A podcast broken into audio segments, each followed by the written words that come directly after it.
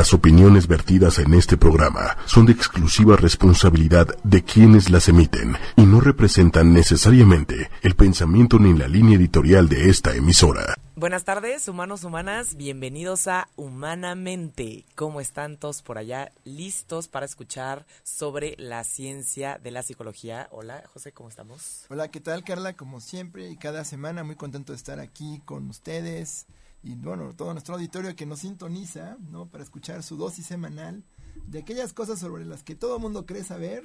Pero nadie sabe con certeza, que la verdad el día de hoy escogimos un tema que, de, que tal vez muchos de ustedes en realidad no han oído hablar mucho, pero definitivamente es algo muy interesante.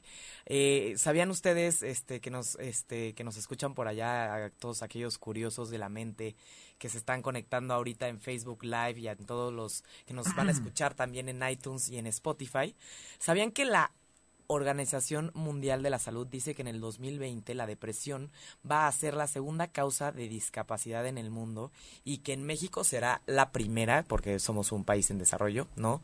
Definitivamente eh, eh, esto está grueso, porque este si de por sí las personas que presentan depresión u otros trastornos mentales acuden a tratamiento entre 10 y 14 años después de presentar los primeros síntomas, pues vamos a hablar de que las personas van a estar 10 o 14 años viviendo un, una calidad de vida muy baja, ¿no? Entonces, este para todos los que nos escuchan, si si les preguntamos, a ver, si tienes depresión, si tienes trastorno obsesivo compulsivo, si tienes esquizofrenia, ¿qué tipo de tratamientos son los que se pueden, este, a los cuales se puede acudir cuando alguien presenta uno de estos problemas? Pues seguramente ustedes han oído, pues vete al psiquiatra para que te dé tu chocho, tu antidepresivo, o ve con un psicólogo que sea un psicoterapeuta con orientación, este, este, cognitivo-conductual u otro tipo de terapias, ¿no?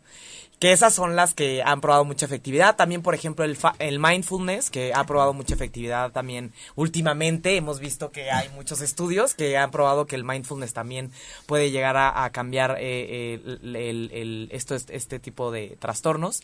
Y pues obviamente muchas personas dicen, no, pues habla con tu mamá, habla con tu con tus amigos, este vete de viaje o duérmete un ratito, ¿no? No, no, falta el cínico que te dice échate un tequila. sí, sí, sí, si estás estresado échate un no sal con tus cuates. Cómete un bolillo. estos, remedios definitivamente no son efectivos, ¿no? Y, definitivamente también hay un estigma atrás de, los trastornos mentales, ¿no? Este, si una persona de repente siente que su mente no está funcionando como realmente quisiéramos, no tenemos tantas alternativas para poder tratar este a la mente, ¿no? Este, si ustedes imaginan a alguien que trae un problema en la rodilla, podemos pensar en ungüentos, en operaciones, agua caliente, agua fría, fisioterapia, ejercicios con ultrasonido, este, se puede, ventosas de esas que sacan la, mueven la sangre, o sea, una, una persona puede... Sanguijuelas. sanguijuelas.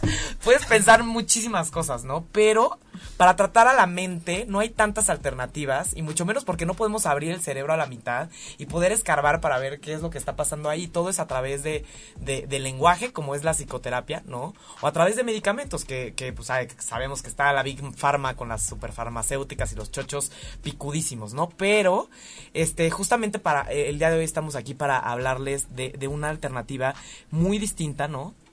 que justamente va directo al cerebro y no vas a necesitar ni chochos ni este un terapeuta específicamente, sino que esta es la, eh, eh, la estimulación magnética, magnética transcraneal, ¿no?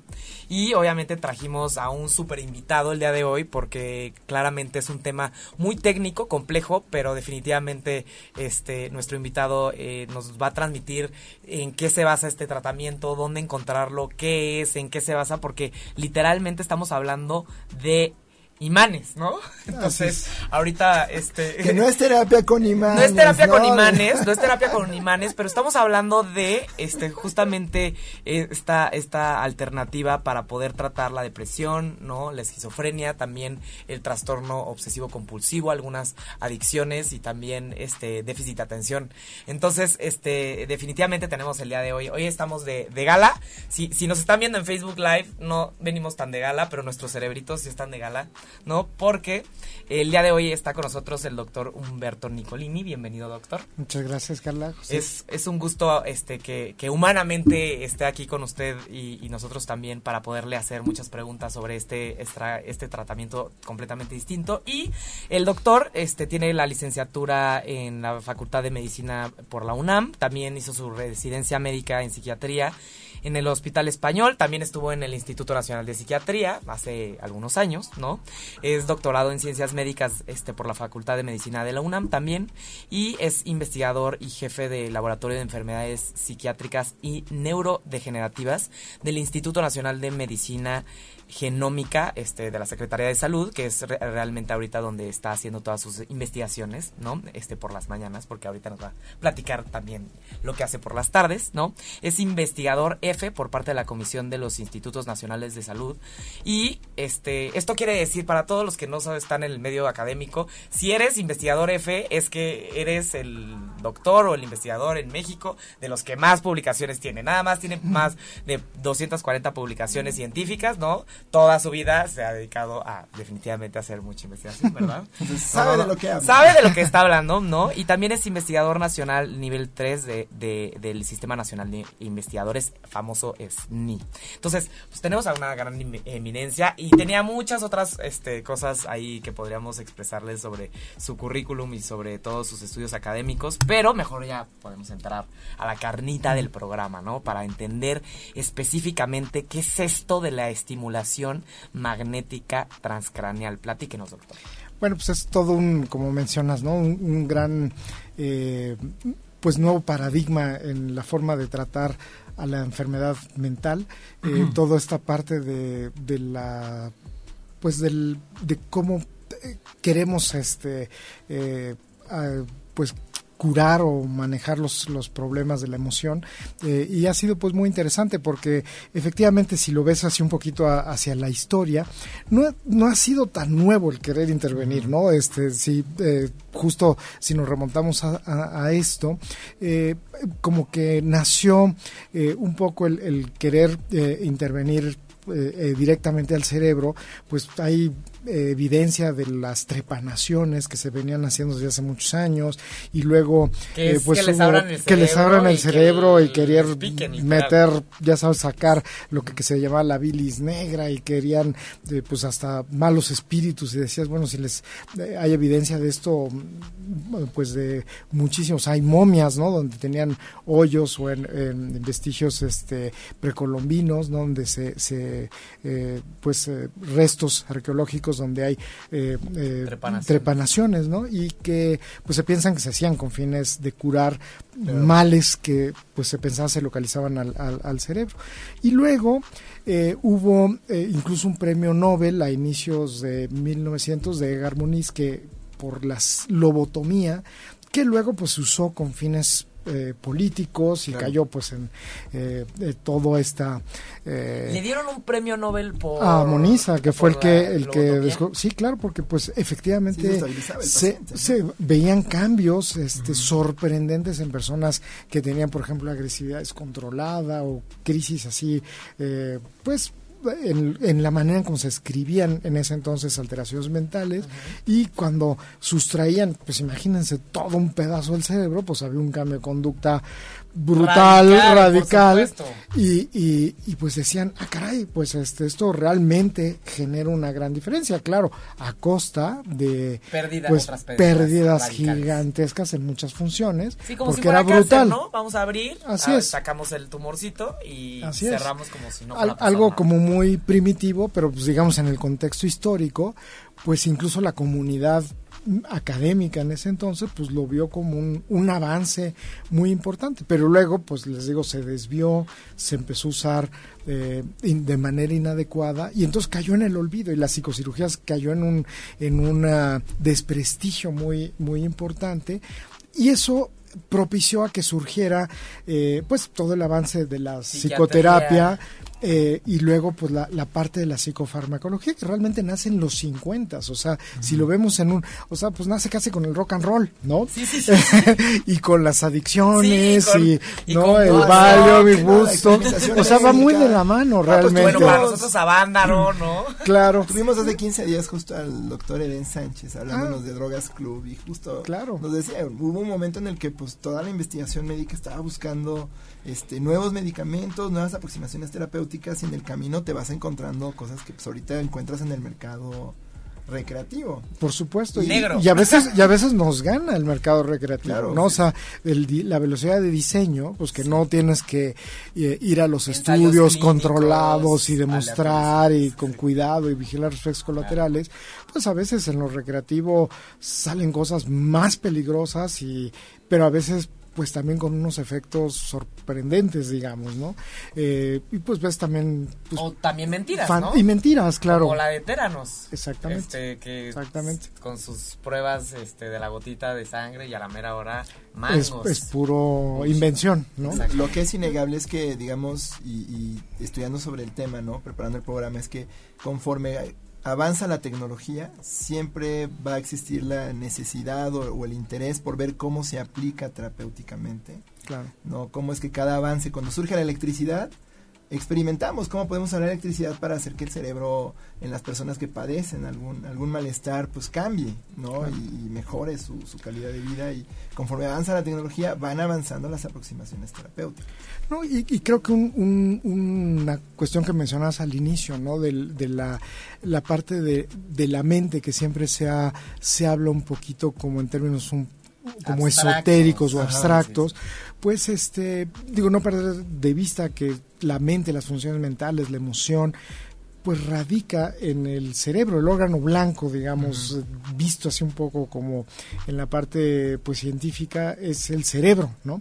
Eh, y, y sí, no deja de ser sorprendente que a través de la palabra, a través de La conexión la, humana, la conexión humana, haces cambios en el cerebro. De hecho, la, la, el- el- tuve la suerte, el que fue mi, mi, mi tutor eh, cuando estuve en, en Estados Unidos, fue el primero que demostró que con psicoterapia conductual les hizo esta resonancia funcional se llama la tomografía por positrones a pacientes con trastorno obsesivo compulsivo y demostró que no importaba si les dabas medicamento o terapia conductual, veías los mismos cambios de consumo de glucosa en la neuroimagen. ¿No?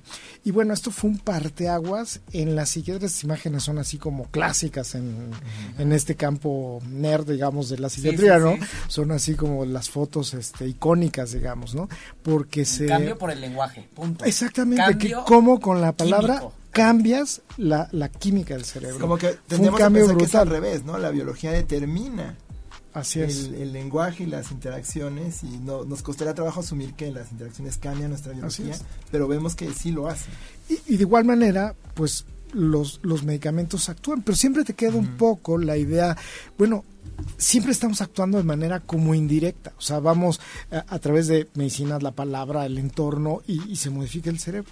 Pero pues siempre nos queda la tentación, bueno, ¿y por qué no podemos actuar directo, Directo, en el ya, órgano blanco? el como el cirujano, ¿no? El, Eh, sí. Tienes el apéndice. Como la nariz no me pues, gusta, no, no, pues no la llegó como cambias, quería y la cambias. ¿no? exacto. Entonces igual acá, ¿por qué no usar algo que puedas Directo. dirigirlo ahí y, y pues si te está afectando, pues usas algo que puedas ahí sin que sea, por supuesto, lesivo, ¿no? El otro intento pues fue la terapia electroconvulsiva y que pues todos sabemos lo estigmatizada que está porque nuevamente han sido este tratamientos ¿Cómo era la terapia electroconvulsiva? bueno todavía es para- todavía es, todavía se usa, todavía se Que se usa. tiene que diferenciar mucho de lo que vamos a hablar ahorita, Exactamente, y esto es un punto así como clave, muy, clave, muy sí. importante, ¿no? Porque con la, la terapia electroconvulsiva cuando empezó, de hecho a mí me tocó todavía eh, en esos inicios, lo que produces es una crisis convulsiva, una crisis tónico-clónica, haces convulsionar a la persona.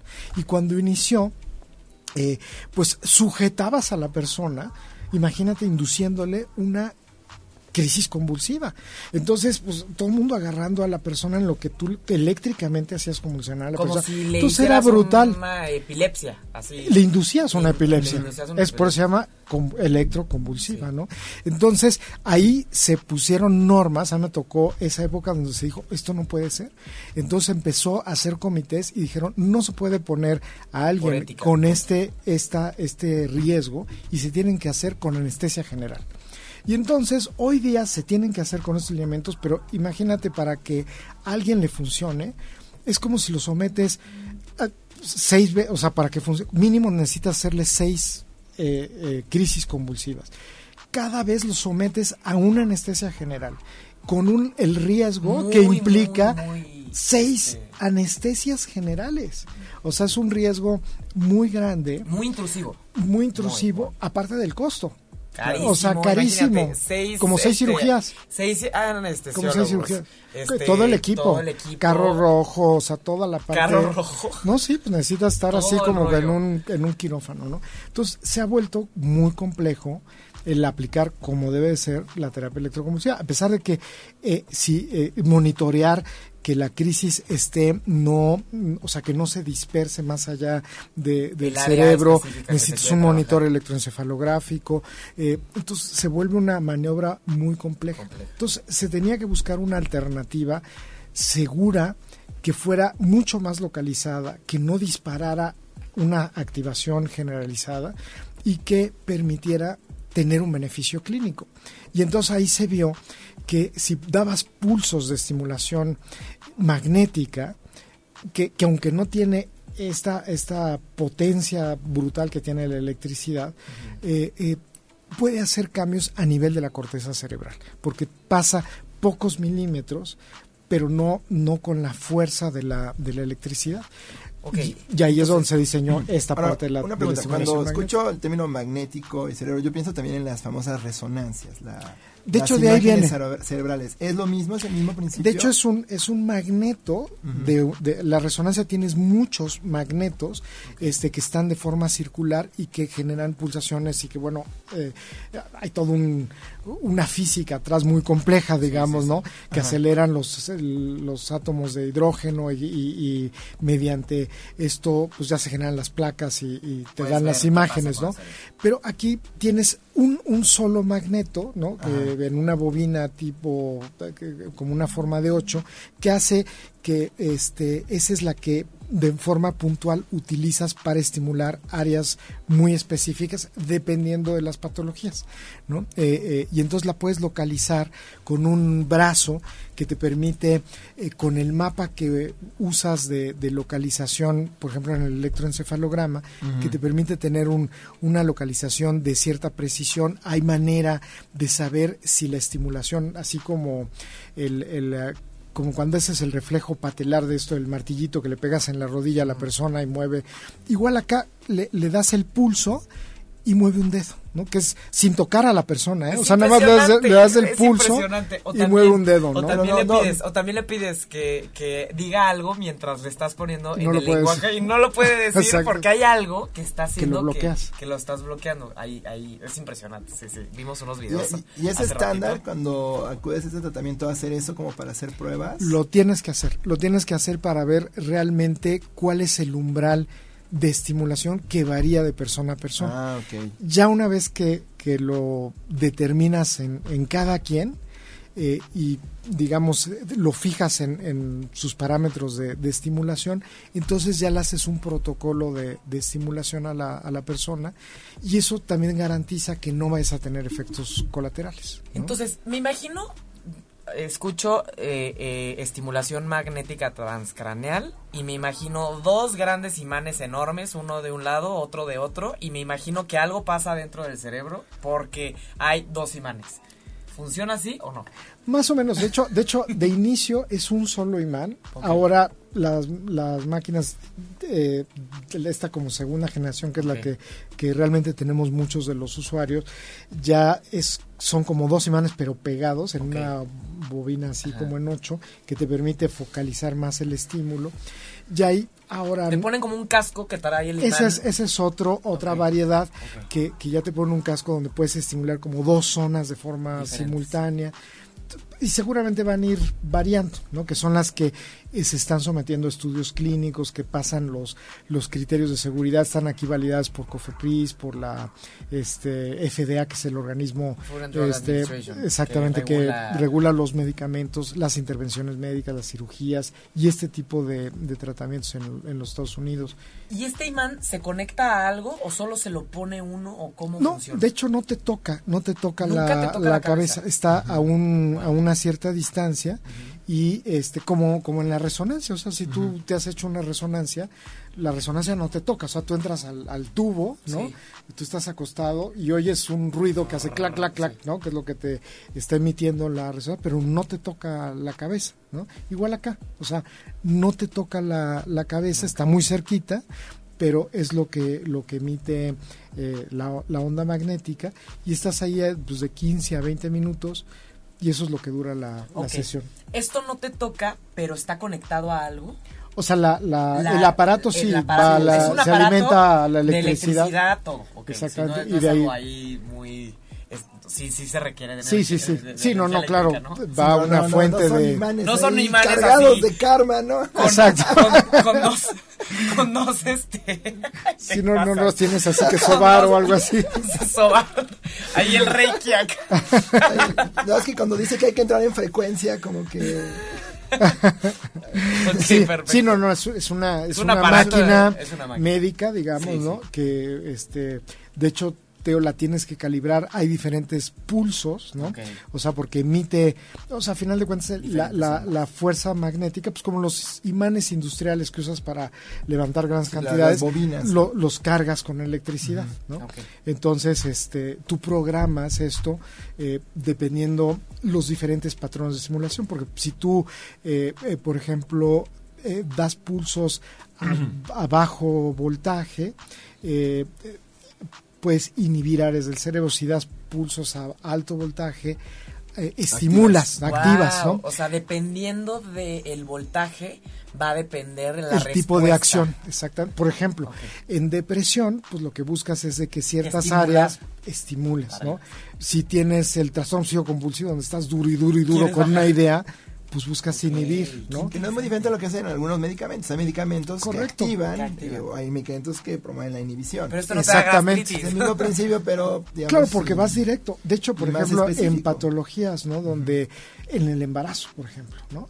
en el embarazo donde tú pues no puedes administrar medicamentos porque pueden pasar eh, la plástica le puede pasar al bebé o la leche materna esto pues no, no hay este peligro. Y como no es radiación tampoco, ¿no? Entonces puedes aplicarlo y no hay peligro ni a la leche materna ni al bebé, ¿no? Entonces es, es, muy seguro en ese sentido, ¿no? Entonces tienes áreas eh, o gente, bueno, que tiene colitis o que tiene problemas renales o que, o sea, hay varios eh, campos donde pues esto es una alternativa eh, a, la parte farmacológica muy eficiente. Además de este pues de ser un potenciador en personas que ya están tomando medicamentos y que pues simplemente ya no toleras más dosis o, si subes la dosis ya no hay mejoría, entonces también esto es una buena alternativa. Bien, entonces eh, la estimulación magnética transcraneal, para los que se acaban de conectar, que estamos hablando justamente de esta eh, eh, esta alternativa de tratamiento para trastornos psiquiátricos. Que, ¿Para qué otros o sea, para qué trastornos psiquiátricos? Ya hablamos un poco de depresión, ¿no? ¿Para qué otros trastornos psiquiátricos se puede utilizar esta alternativa de tratamiento? Los dos, los dos que están, pues digamos, con toda la, evidencia y el respaldo es depresión y trastorno obsesivo compulsivo. Eh, y hay, eh, digamos, mucha investigación y, digamos son varios de los tratamientos que hoy en día están eh, pues con, con, muy buena promesa de resultar eficientes ¿no? en deterioro cognitivo, o sea, las, las demencias, el Alzheimer es la enfermedad de deterioro cognitivo más conocida, eh, el, lo que es el déficit de atención, en, en algunas de las vertientes, por ejemplo, hablamos de obsesivo compulsivo, eh, uno de los síntomas más característicos eh, eh, del autismo son las compulsiones. ¿No? Entonces, por ejemplo, en el Asperger, en, el espectro autismo, sirve para esa parte compulsiva en el autismo. No, nos preguntan en Facebook, Mónica Olivares, si se puede utilizar para personas con parálisis cerebral. Eh, bueno, hay varias indicaciones neurológicas, ¿no? Eh, este, en afasias, en, en bueno, en varios este, eh, problemas de lenguaje, en algunos problemas motores. se hay estudios donde se está utilizando en Parkinson, ¿no? Este, se están empleando en la depresión asociada al Parkinson, hay buenos resultados en este este síndrome que, digamos que tienen que ver con síndromes dolorosos, que es la fibromialgia, que son a veces dolores inespecíficos en articulaciones, pero tiene un componente del sistema nervioso muy importante, la migraña, que también eh, coincide muchas veces con trastornos afectivos, eh, también ha mostrado utilidad. Hay eh, otro síndrome que tiene que ver con pérdida de la capacidad auditiva, que es el tinnitus.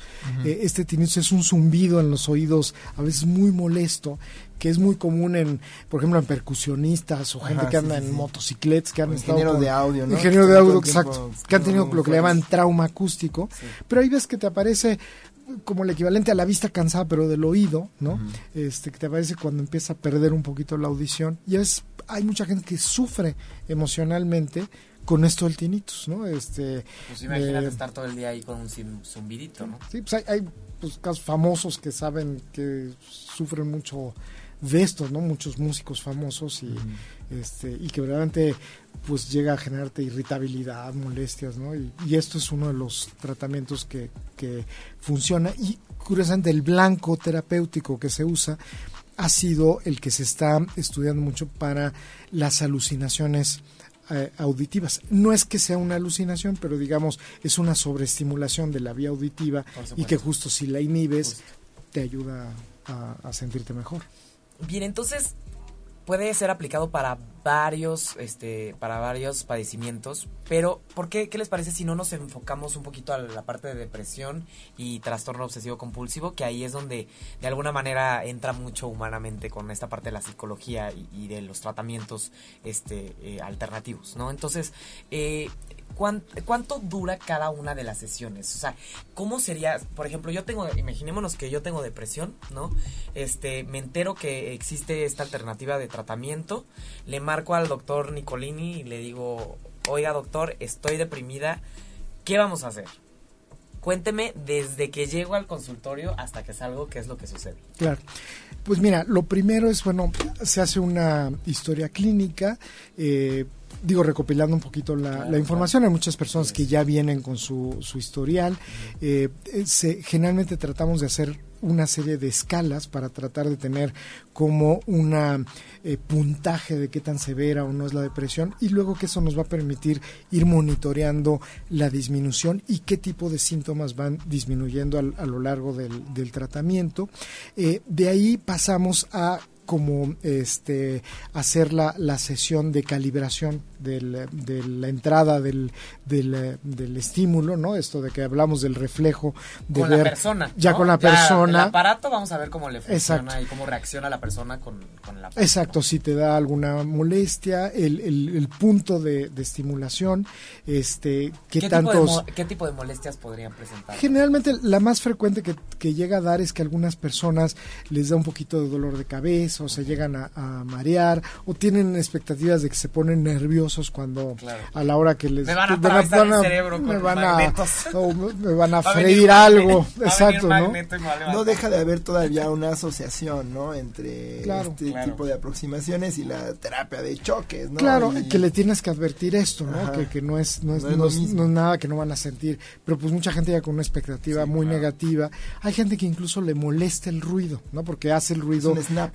que es un, exacto, un clic, clic, y, a algunas gente les llega a molestar, les, les, les, damos tapones para los oídos, ¿no? Para que no, el ruido no les este, perturbe, este, y, eh, y esencialmente, pues tienen, pues, como si estuvieras en un, en un salón de belleza y te ponen a secar el pelo, ¿no? Te tienes que esperar, este, muchas veces conversamos con la persona, eh, en, en trastorno obsesivo compulsivo hay algunas modalidades, hay, hay, hay veces que mm, se puede hacer de manera pasiva y hay alguna modalidad de tratamiento en donde le pedimos a esa la persona, digo aquí entrando en una cosa muy específica, de que, eh, o, en, las fobias, de que aquello que les da, por ejemplo, alguien dice que me da muchísimo asco los baños públicos, ¿no? Entonces justo les pedimos que piensen en aquello o hasta les enseñamos alguna foto de eso que les molesta. Aquí está el Exacto, en el peor momento, ¿no?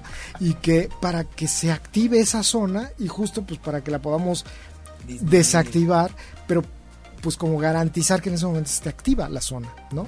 Entonces en ese momento la, la, activas, la bocas, basta como para que se sienta incómodo, sin, sin este, perturbar demasiado a la, persona, pero sí garantizar que en ese momento esté como con síntomas para en ese momento tratarla de, desactivar y entonces tienen una mejoría importante. Este, eh, y habitualmente ese tipo de sesiones eh, tienen que ser diario, ¿no? porque te, necesitas generar como un cambio eh, en la plasticidad cerebral, entonces lo tienes que administrar de lunes a viernes habitualmente son mínimo 21 a 25 sesiones, varía de persona a persona. Ok, de lunes a viernes. De lunes y puede ser sábado y domingo libre. Y sábados y domingos descansamos y luego reinicias la, semana que entra.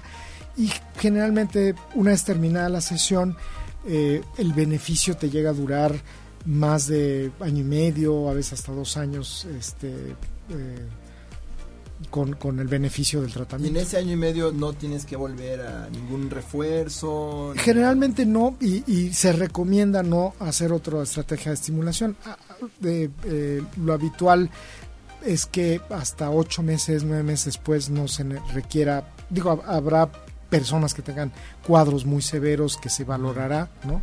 Pero lo recomendado es esperarte eh, cuando menos este 10 meses entre cada entre cada tratamiento. ¿Y en esos meses no tomas ningún medicamento? No, eh, sí puedes mantener eh, tratamiento. Oh, eh, hay, ahí sí depende el historial de cada quien. Tiene que ser como un traje a la medida. O sea, hay gente que, que si no ha recibido tratamiento o, o, lo estás usando precisamente para porque hay una razón médica que no puedes subir, algún problema de embarazo renal, etcétera, que no se puede usar medicamento, pues es una buena alternativa hay personas que lo que se desea es ir quitando medicamentos, entonces usando ya esto empiezas a hacer la disminución paulatina de los medicamentos.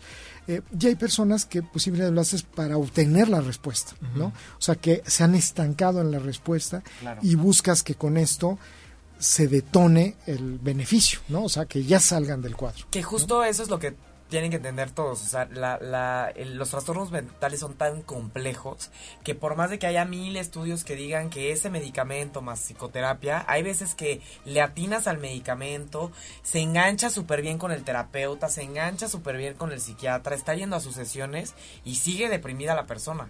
Y ya le cambiaste mil veces el medicamento y nada más no está respondiendo y la persona se sigue sintiendo deprimida, ahí es donde ya hay que tal vez pensar en otra alternativa, ¿no? Así es. Y esto de que no es en, o sea, habrá gente que sea en vez, pero hay, hay personas en donde se sumará el tratamiento. Claro. ¿Cuánto tiempo hay que estar ahí sentado eh, con, el estímulo? Habitualmente son 15 a 20 minutos, ah, o sea, no, no, es, no es este, largo. Quédate a dormir, ¿no? Exacto. Como en la clínica de sueño. Quédate a dormir para ver qué onda, ¿no? Muy bien, entonces 20, 25 minutos. Sí. Este, no, a veces se le puede hablar al paciente para poder estimular tal vez esa parte que se prenda tantito, este, no sé, este, le tienes fobia a las arañas, ¿no? Piensa en, eh, en, el lugar donde más arañas has visto, le empiezas tal vez a poner una imagen de arañas horrible, viscosas y espantosas. Como que el cerebro se, siente como un poco con, aversión y en ese momento pues tal vez eh, está el, estímulo este magnético digamos este actual no sí. Por ejemplo un, un, blanco terapéutico que también se está evaluando es el estrés postraumático eh, que justo tiene que ver con el guardar memorias que te generan como cuadros de ansiedad. Digo, un evento que es que, pues que mucha gente se vincula, pues fue el, sismo, ¿no? Eh, y hay muchas personas que siguen con, o sea, te suena la alarma y bueno, se te dispara un ataque de pánico, ¿no? Entonces, este, que verdaderamente sigue interfiriendo eh, en la vida de manera muy severa, ¿no? Eh, y, y, ah, esto puede ser una, una buena alternativa justo con un manejo de reto, ¿no? De que le pones justo, ¿no? Pues así como en ese momentito le pones la alarma de sísmica y entras como en ataque y ahí pones la estimulación de desensibilización. Entonces, e, ese tipo de estrategias se pueden se pueden usar. Y para el trastorno de ansiedad no se ha este probado efectividad de este tipo de estimulación. Para ataques de pánico, por ejemplo, vinculados a esto de trastorno de estrés postraumático, sí están en estudio, pero para, para pánico como tal eh, no, no hay tanta información. Ahora, platicamos antes de empezar que se pone el magneto, bueno, la, en distintas zonas del cerebro dependiendo del padecimiento. Pero en el caso de la depresión, ¿en qué región del cerebro se ataca y por qué? Lo, lo más común es la corteza prefrontal eh, dorsolateral. Eh, incluso hay, hay, o sea, que es la frente, ¿no? Arribita de la órbita del ojo. Del ojo derecho. Generalmente también hay debates, hay, hay, ha habido grupos que lo han usado más del lado izquierdo, hay grupos que lo han usado más del lado derecho. Eh, se ha cuestionado si la lateralidad de la persona, o sea, si eres diestro o zurdo, influye eh, o si no tiene, no tiene que ver. Eh, ¿Usted dónde lo usa? Lo usamos más del lado derecho, que es lo más consensado, ¿no? Y este también generalmente buscas a, a, estimular, o sea, alta frecuencia para provocar este como una eh, activación de, del área, ¿no? Este, desde luego, pues hay que tener algunas precauciones, eh, eh, por ejemplo, personas que tienen historial de bipolaridad, ¿no? Este, pues a lo mejor te vas más leve porque pues inducir un cuadro de manía, digamos, ¿no? Que este que no es lo mismo en alguien que pues está pasando una depresión no tiene esos antecedentes. Lo mismo que harías con un medicamento. hablando de que la manía está al ladito de la depresión. Exactamente. le, activas la, le, le, estimulas la parte este que está funcionando la depresión allá adentro, ¿no? Pero pues al ladito te puedes ir para el otro lado, para el otro lado, entonces mejor con cuidado, ¿no? Sí. Bien, entonces este el, el, TOC, ¿a dónde se van? En el TOC. es el área premotora y esa la razón es porque eh, eh, si activas en esa área es lo que está más cerca de llegar a una zona que se llama los ganglios basales, ah, que es donde se piensa que está como este circuito reverberante, que son las ideas compulsivas, la rumiación compulsiva. Y eso es como lo que más llega a esa zona que es más de sobreactivación que se llama dopaminérgica y, que, está, así para, para, para acomodando el, el, el, la, pues sí, la reverberancia, ¿Y digamos. eso dónde sería, más o menos? Es, es, así como en la, el medio, en la coronilla, digamos, ¿no? Así como exacto. este y, y, hay que también como localizar eh, esa, esa área, ¿no? Y ahí, y ahí es más bien inhibitorio, ¿no? Entonces, este, vas... Ok. ¿Quién puede aplicar este tipo de tratamientos? En, pues por ejemplo los los sitios aquí en México pues este eh, tenemos así como una una pequeña federación digamos de los grupos que, que pues estamos trabajando en esto. Y el común denominador pues, somos eh, psiquiatras, neurofisiólogos, neuropsicólogos, eh, las personas que estamos trabajando eh, con neurólogos, ¿no? Este, los que estamos eh, trabajando con, los aparatos, este, eh, pues más, que todo la, formación, pues que, sabes un poco de, de, la parte de los mecanismos este, de, de pues, neuroanatómico, un poquito de la como lo que llamamos la fisiopatología de las enfermedades, de las escalas, ¿no? Su aplicación demanda una especialidad. Sí, sí, claro, claro. También, también no, no es frecuente que vas a tener complicaciones, pero se recomienda que sea dentro de una clínica. O sea, la persona llega a tener algún dolor de cabeza, algún tipo de mareo, tienes que excluir, ¿no? Este, eh, sobre todo cuando haces protocolos de activación, o sea, es una contraindicación que como, como haces como alguien que entraría a una resonancia, ¿no? No puede entrar gente que tenga nada metálico en la cabeza, ¿no? Tatuajes. Este, tatuajes no importa, No pasa no, nada. no pasa nada. A menos que estén en la cabeza. Bueno, si, O sea, si sí, son sí, metálicos, o sea, alguien que esté, ya sabes, pelón, ¿no? Ajá. Y tenga estos tatuajes y Sí. son con plomo, Eso ahí no. sí no lo puedes aplicar. ¿no? Porque sí se calientan, ¿no? Con la, con la estimulación, igual que con una resonancia. Ya muchos de los tatuajes actuales ya no incrustas este Plomo. plomo, ¿no? Pero sí faltan. Lo- la- los implantes dentales no, Mm. no, porque no, no, eh, realmente no llegas acá, sino, pero sí los que son internos, gentes que les han puesto, eh, sobre todo para aneurismas o para reparaciones eh, de válvulas. Tal vez este, una placa, o sea, de placas de titanio, eso no definitivamente no no, hay forma. sí, no hay manera, ¿no? Entonces eso sí hay que ser cuidadoso. Gentes que se sabe que tienen malformaciones vasculares, eh, aneurismas, ¿no? Eh, eso también está contraindicado. Gente que ha tenido este Infartos cerebrales, infartos cerebrales. Bueno, infartos cerebrales, eh, si estás haciendo recuperación de eh, algunas de las funciones, depende del área, se tendría que valorar. Es importante a veces tener en personas mayores, por ejemplo, en recuperación cognitiva, eh, o sea, es- lo, lo deseable es que todo el mundo tenga una resonancia antes de, de pasar o que haya tenido una resonancia, este, pero en personas mayores es, mm, ahí sí les dirías forzoso, digamos, ¿no? Una Eh, resonancia. Y es deseable también un electroencefalograma para actividad epiléptica, ¿no?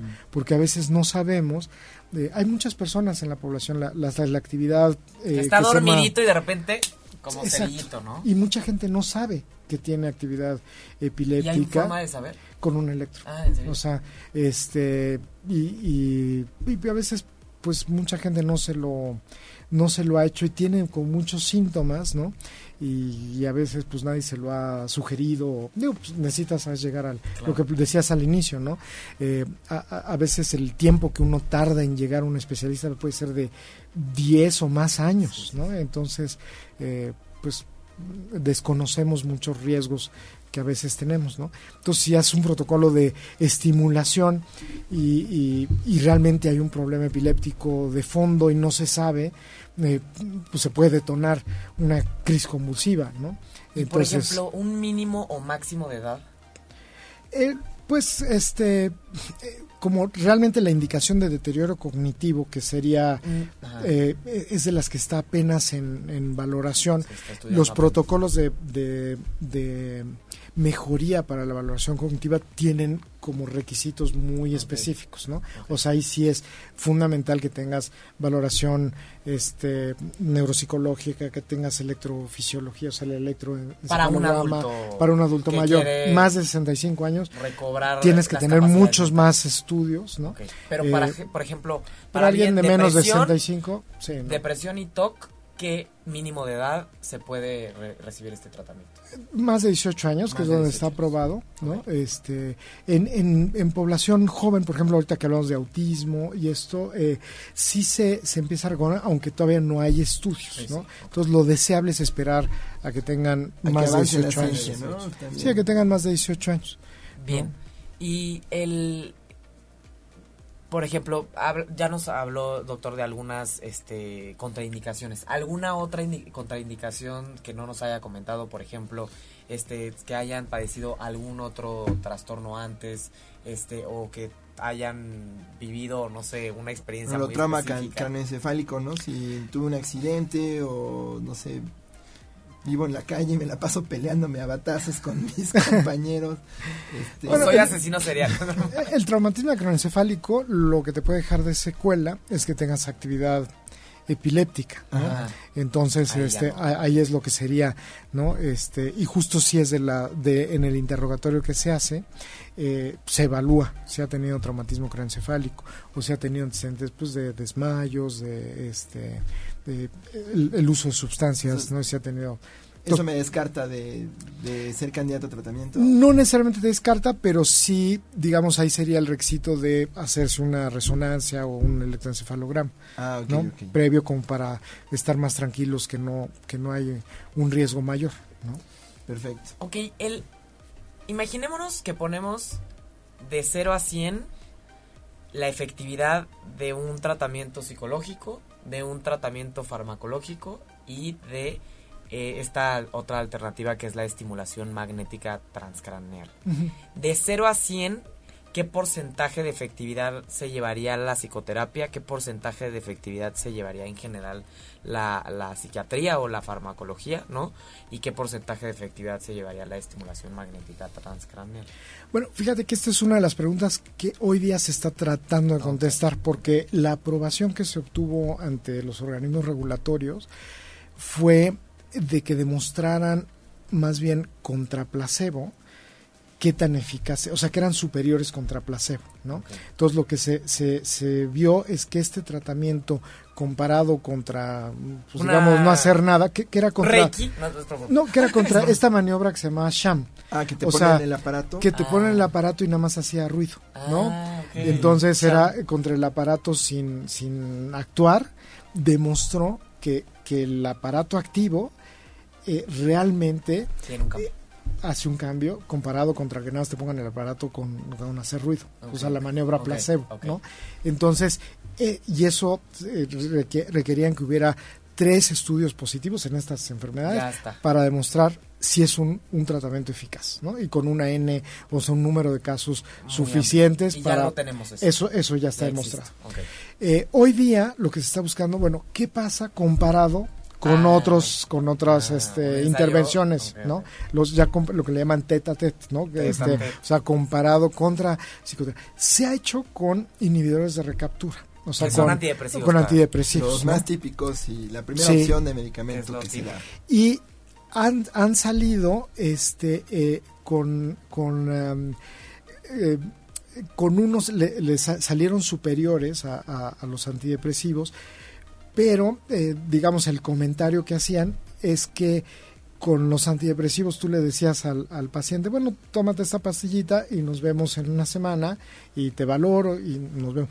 Y con este, como lo tienes que ver diario y te se lo aplicas, entonces estás seguro que se lo estás dando y en el otro no sabes, pues si se le olvidó una noche. o si, ya se sabes. unas copitas y dijo, Exactamente. No, pues en una de esas no me lo tomo. Entonces, en este tienes certeza de cumplimiento. Entonces dicen, ah, a lo mejor en este por la certeza de exactamente es por eso a eso se le se le ha atribuido que este tratamiento salió mejor que el antidepresivo. Es lo que pasa en muchos ensayos clínicos. ¿no? Como, viene y lo recibe, pues en una de esas... Oye, por el hecho mismo de ser un paciente de investigación, pues lo estás hablando por teléfono todo el tiempo. aquí, los, dos, los dos eran de investigación, ah, pero en uno no tenías control de que, de que iba a diario a la clínica y tú le administras el tratamiento. En el otro se lo dabas y pues iba a su casa y lo veías hasta la semana que entra. Y, pues igual se la tomaba y no se la tomaba. suponías que sí, pero, pero la verdad no tenías ese control. O sea, lo, lo ideal del diseño que le dijeron de, que se comentó este estudio es que hubiera ido todos los días a, a la clínica, ahí abrirle la boca y a ver qué te lo tomaste, ¿no? Porque era la única forma de garantizar de la misma manera. y hoy día se están buscando hacer estudios así. Pues y con psicoterapia igual. Porque eh, leímos este en algunos este ensayos que era como una alternativa este si no te sirve la, el tratamiento farmacológico y la psicoterapia puedes optar si es así o desde el principio uno puede optar por lo otro eh, por, la estimulación magnética Como tienes el, digamos, el mismo nivel de evidencia de respuesta, hoy día puedes optar de primera opción y más o menos como el nivel de seguridad es, es parejo, ¿no? Se puede optar como primera, como primera elección. Son necesariamente, si tiene que ser uno resistente al, al tratamiento, ¿no? O sea, la, la verdad es que hay personas que pueden optar de primera elección. Pero lo que está pasando es como son clínicas más especializadas, está menos disponible. Eh, en la práctica lo que estamos viendo es que más bien son personas que pues ya han dado muchas vueltas, estamos viendo más bien personas resistentes o personas eh, que ya han tenido como muchos otros ensayos y no de primera opción a, a, este tratamiento. Y por ejemplo, cuestión de costos comparado con el medicamento, ¿Es un costo comparable? ¿Es más alto? No, es, es, es mucho más alto, mucho más alto, porque como es este pues toda una intervención, lo tienes que ver, es un protocolo, te, eh, pues tienes que se necesita un electro, ¿no? O sea, bueno, de la de los de digamos los requisitos pon por ejemplo que no que, que sea una persona que ya se haya hecho un electro, que ya tenga su que esté Con tu electro eh, que sea joven, ¿no? O sea, que no tenga factores de riesgo, o sea, que que eso ya lo tenga hecho, ¿no? Y, eh, o incluso que, ya esté tomando un antidepresivo, ¿no? Este, pues digamos, del costo de tomar un antidepresivo diario a, eh, hacer las sesiones sí son más caras, ¿no? Esto sería equivalente como a tener una sesión de, eh, pues como de visita, entre una visita de especialidad y una visita de psicoterapia diario por 20 días. días seguidos, ¿no? O sea, tipo. O sea, como si tuvieras una terapia. Tipo como 1200 pesos, más o menos. como una terapia buena, ¿no? Psicoanalítica. Diaria. ¿no? Diaria. Claro, Diaria. psicoanalistas que un esquema así. 2200. Les parece el ideal, ¿eh? Sí. Como de 20 diarios. Ese, ese es el problema, pero 20 diario. es como si fuera como una. Pues un hospital, pero es 20 diario, ¿no? Y en una visita, por ejemplo, que tienes en una terapia, pues la haces semanal, ¿no? Este, y aquí es diario, o sea, esa es la diferencia, ¿no? Sí, sería durante, durante un mes, más de un mes. Sí, aquí lo que haces, en, a lo mejor lo que harías en seis meses, un año, aquí lo haces en un mes. Claro, por supuesto. O sea, eso es este, esa es la diferencia. ¿Y cómo ves, por ejemplo, cómo ve doctor? Después de un par de semanas no llegan así los pacientes como de otra vez, ¿no? Como ya un poco cansados, los ve, los ve motivados. ¿Cuándo empiezan a percibir mejora? Generalmente los, las personas se empiezan a sentir mejor a las, al término de la de las primera semana, de la segunda semana, ven resultado. Entonces generalmente están motivados para, para continuar.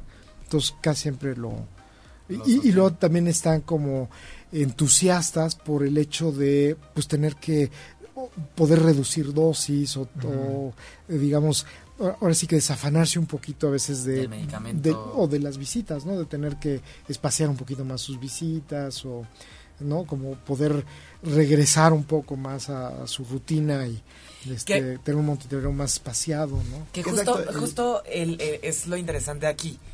Es una alternativa para alguien que tiene depresión o tiene un trastorno obsesivo compulsivo, que estamos hablando de que son enfermedades crónico, crónicas, o sea, si, si tienes ya una depresión crónica, es una depresión que te va a durar probablemente para toda la vida y para un paciente es súper complicado saber que va a tener que gastar todas las semanas en ir al terapeuta y estar teniendo que ir con el psiquiatra cada ratito y el chocho y el psiquiatra y el psicólogo. Y es como y que, y que estás un poco cuarto también de tu enfermedad, ¿no? Que también, bueno, estás desgastado, lo que hablabas de, de los días de discapacidad que te cuesta la depresión.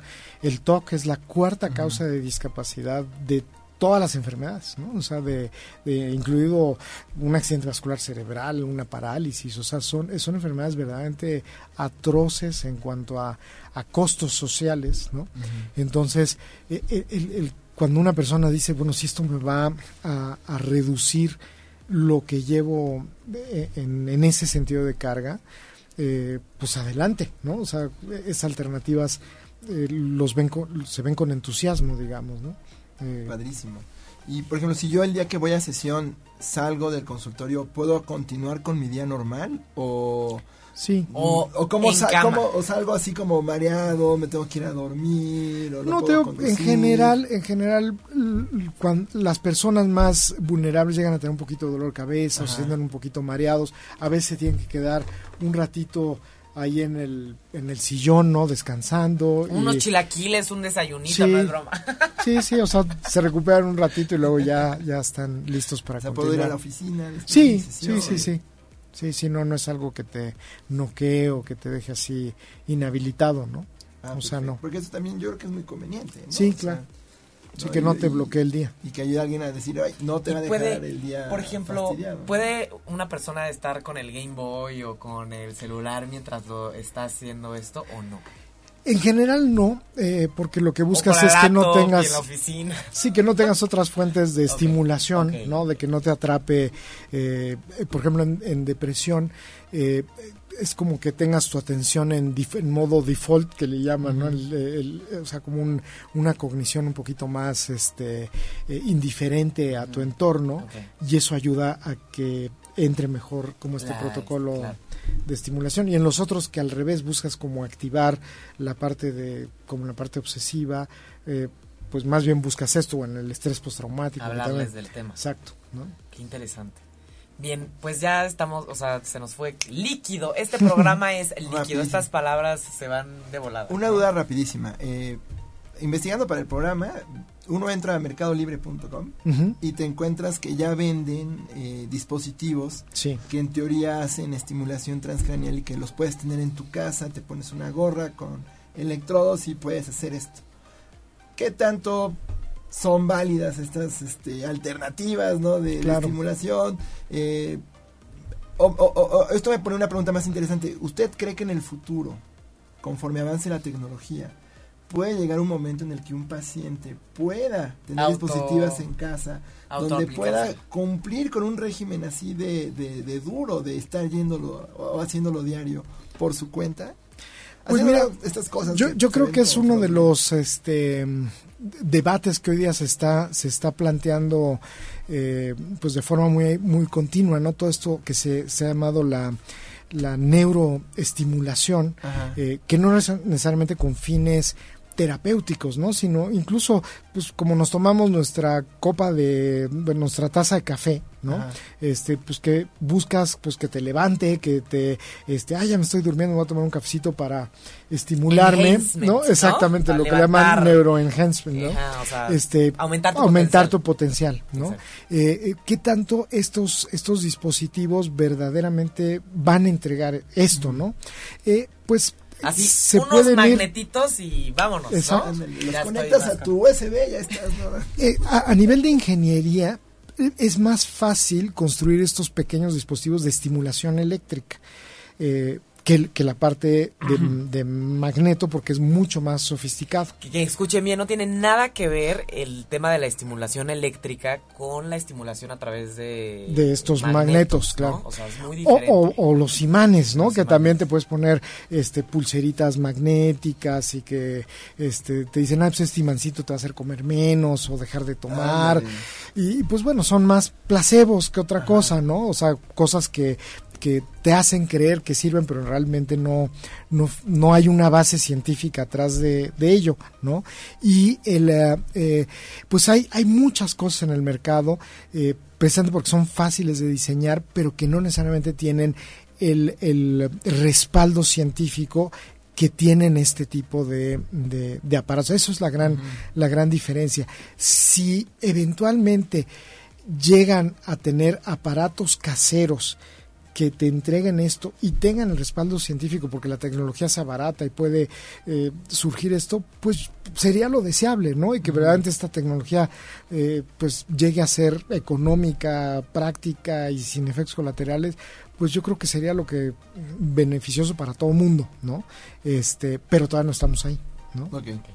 Bien, ya vamos a cerrar. Doctor, por favor, cuéntenos dónde la gente que nos escucha puede encontrar estos tratamientos, este, en qué dirección, en qué clínica, cuéntenos. Sí, bueno, pues no- nosotros, eh, eh, yo estoy eh, ahí en, la zona del Parque Hundido, pero eh, hay en, aquí en el Distrito Federal somos eh, cuando menos otras tres clínicas, digamos. Eh, hay eh, parte en Guadalajara, en Monterrey, que pertenecen a la Federación de Estimulación Magnética. Vemos con esto tienen un, estándar de que pues, todos estos grupos eh, estamos haciéndolo un poco como con la misma pues con las mismas guías, ¿no? Y como apegados un poquito como a, a esta, esta este, pues como con entrenamientos similares, etcétera, ¿no? Entonces, este, eh, en ese sentido, con mucho gusto les puedo dar la, la, dirección en donde se encuentren, ¿no? Hay instituciones que tienen eh, algunos de estos aparatos, como pasa muchas veces en el sector, digo, no por demeritar al sector público, mucho más, pero a veces, eh, pues el sector público tiene mucha más gente y los aparatos no son los más nuevos. Eh, entonces, a veces sucede que me dicen, ah, es que fui a tal institución y este, pues ustedes me dicen que es diario y ahí me dijeron que me citaban en no sé cuánto, ¿no? Y, este, y el aparato es más Y pues sí, o sea, así pasa. Doctor, eh, ¿nos podría proporcionar su correo por si alguien tiene alguna duda o quiere contactarlo directamente para hacer una cita o ya de plano diga, necesito esto? Sí, claro, nos pueden llamar ahí eh, en la clínica, se llama Grupo Médico Carrachi. Eh, nuestra página es gmc.org.mx este, o nuestro teléfono es 5611 3028. Perfecto. Pues doctor, eh, fue un placer tenerlo por acá eh, con este tema tan interesante, esta alternativa de tratamiento a través de este magnetos, ¿no? Y justamente imanes, no, no magnetos, imanes. Y pues obviamente le agradecemos muchísimo, doctor, por todo este conocimiento, por esta alternativa de tratamiento, este que, que está, digamos, va para arriba, ¿no? Este, cada vez tenemos más información y pues obviamente este, muchas gracias a todos los que nos acompañan, todos los que nos escuchan en el podcast, en el iTunes, este, y pues nos vemos el próximo miércoles a las 6 de la tarde aquí en Humanamente. Cuídense mucho. Muchas gracias. Muchas gracias, muchas gracias, doctor. Un honor tenerlo con nosotros. Un gusto y buena semana a todos. Cuiden sus cabezas. Cuídense mucho. Chao. Chao. Si te perdiste de algo o quieres volver a escuchar todo el programa, está disponible con su blog en ochoymedia.com. Y encuentra todos nuestros podcasts de todos nuestros programas en iTunes y Tuning Radio. Todos los programas de ochoymedia.com en la palma de tu mano.